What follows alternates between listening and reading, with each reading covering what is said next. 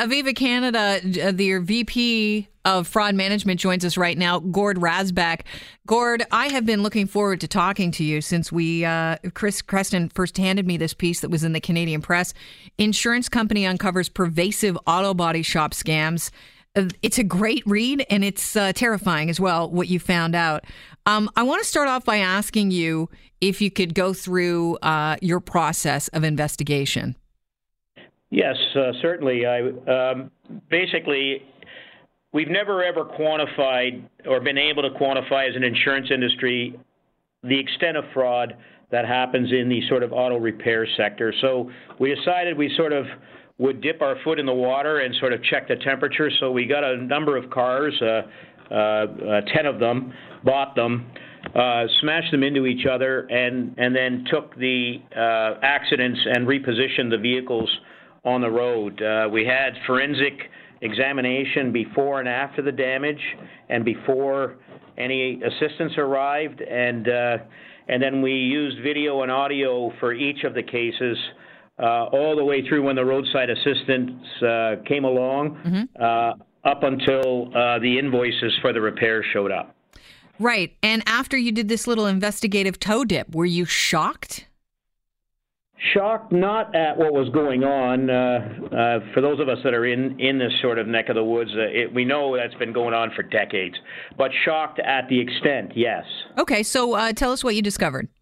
So, I mean, at the end of the day, uh, uh, you know, you had all kinds of consumer abuse that you always hear customers complaining about, and and then you had upwards of criminal fraud um, in in 90% of the cases and the average fraud, um, uh, you know, came to about 57% above the uh, amount of damage that was actually incurred. To put it in perspective, your your uh, experts estimated the damage at about thirty thousand dollars. The repair shops invoiced Aviva for sixty-one grand.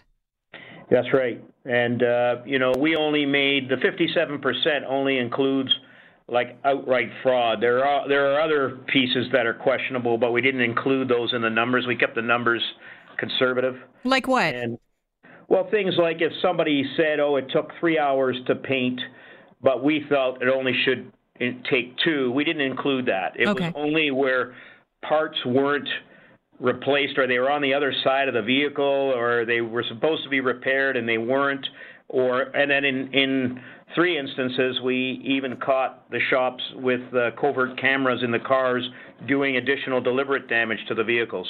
Like, can you give us a for instance? Like, what, what did you see? Well, for instance, uh, we've got video of uh, body shop employees taking um, uh, hammers to the, to the engine block, to the headlights, uh, uh, steel bars to the hood, that kind of thing. Wow. That that just I mean I, am sure I'm not the only one that is floored by that information. I guess there are some people that uh, don't have as much faith in humanity as I do, but I'm I, I am absolutely shocked that you saw that. So, can you do anything? Um, you know, can you, you as a result of this uh, investigation? Can you go after these people? Have you gone after these people? Well, that comes next. I mean, we've gone to this extent, and, and we will we will seek criminal prosecution. You know, we'll sue them for all our expenses back. That's standard fare for us when we when we act in deterrent. But I'll tell you what you can't do. Mm-hmm. You can't sit there and try and catch it all and lock everybody up. Uh, there's just way too much of it. This this is this is symptomatic of a problem that's been around for decades.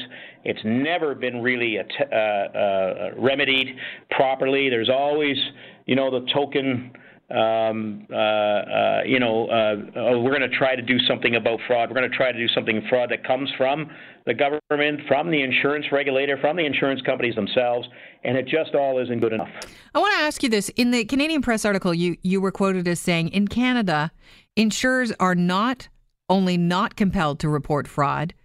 Uh, they're not even compelled to do something about it. The insurers themselves don't seem to be able to get their act together on this problem. Can you elaborate on that? Yeah, I mean, at the end of the day, there are companies that are very, very strong in trying to do something about it, and there are other companies who don't do a damn thing about it, and uh, and and that's because they don't have to. because we're going to pay higher premiums. Is that correct? Well, I, I don't. I don't think they don't do it because you have to pay higher premiums, but but for all of your listeners, you're the one, and you and I, we're the ones that end up paying for all this abuse. I mean, I mean that's that's that's how insurance works. How much did you estimate this affected the average uh, driver's premium? Well, what we did is we took conservative numbers and said, look at if you take all the um, non-accredited shops out of the picture, take all the commercial fleets, which there still is fraud happening in those, uh, and just stick to private passenger cars at non-accredited shops, which all these shops were, and and um, and extrapolate it. It works out to about 547 million dollars in Ontario, and and uh, you know using the same type of formula, um, it's it's almost two billion in um, in Canada, and that estimate includes fraud on the injury side, which is the other big contributor to to um, the increase in insurance premiums. According to a report that was commissioned by the province uh, in 2015, we found that uh, people in Ontario pay almost 55% higher than the Canadian average for our insurance premiums. So, this is of paramount importance to our listeners right now. Uh, what does Aviva want the government to do to fight fraud? Um, Aviva has a five-point plan, and uh, and and I'm not going to go through all five, but I'll tell you the main one is um, insurers should be made to identify fraud, investigate fraud, and most importantly, report fraud to one another. Um, uh, right now, uh, there'll be very few shops that will commit fraud against Aviva right now, so they'll shift their attention to ones that maybe aren't uh, creating that much attention to it. That's not going to help the consumer that's shopping around mm-hmm. looking for a deal across insurance companies. So, so that's got to be the starting point. The second one, and this is the one that bothers me personally the most, is if you if you just saw through the video the amount of abuse that and, and misrepresentation and outward lying that goes on for people that are assisting people when they're stuck on the side of a highway and the weather's the wind's blowing and the snow's blowing and they've got nothing else to do but to follow the, the advice that they're getting, signing blank work orders, and then it starts the whole mess, and the insurers can't help them after. So it's both of those things. It's just out of control. We are going to have all three party leaders on today on the show with John Oakley uh, starting at four o'clock with Doug Ford. What question would you like them to consider?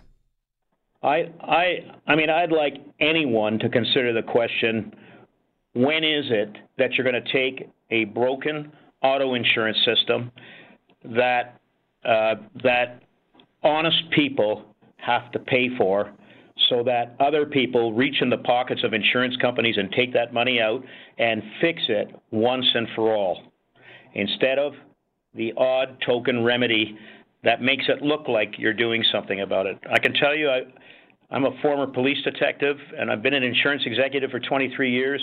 And uh, and for 41 years, I've been hearing that this problem exists, and I've yet to see it fixed.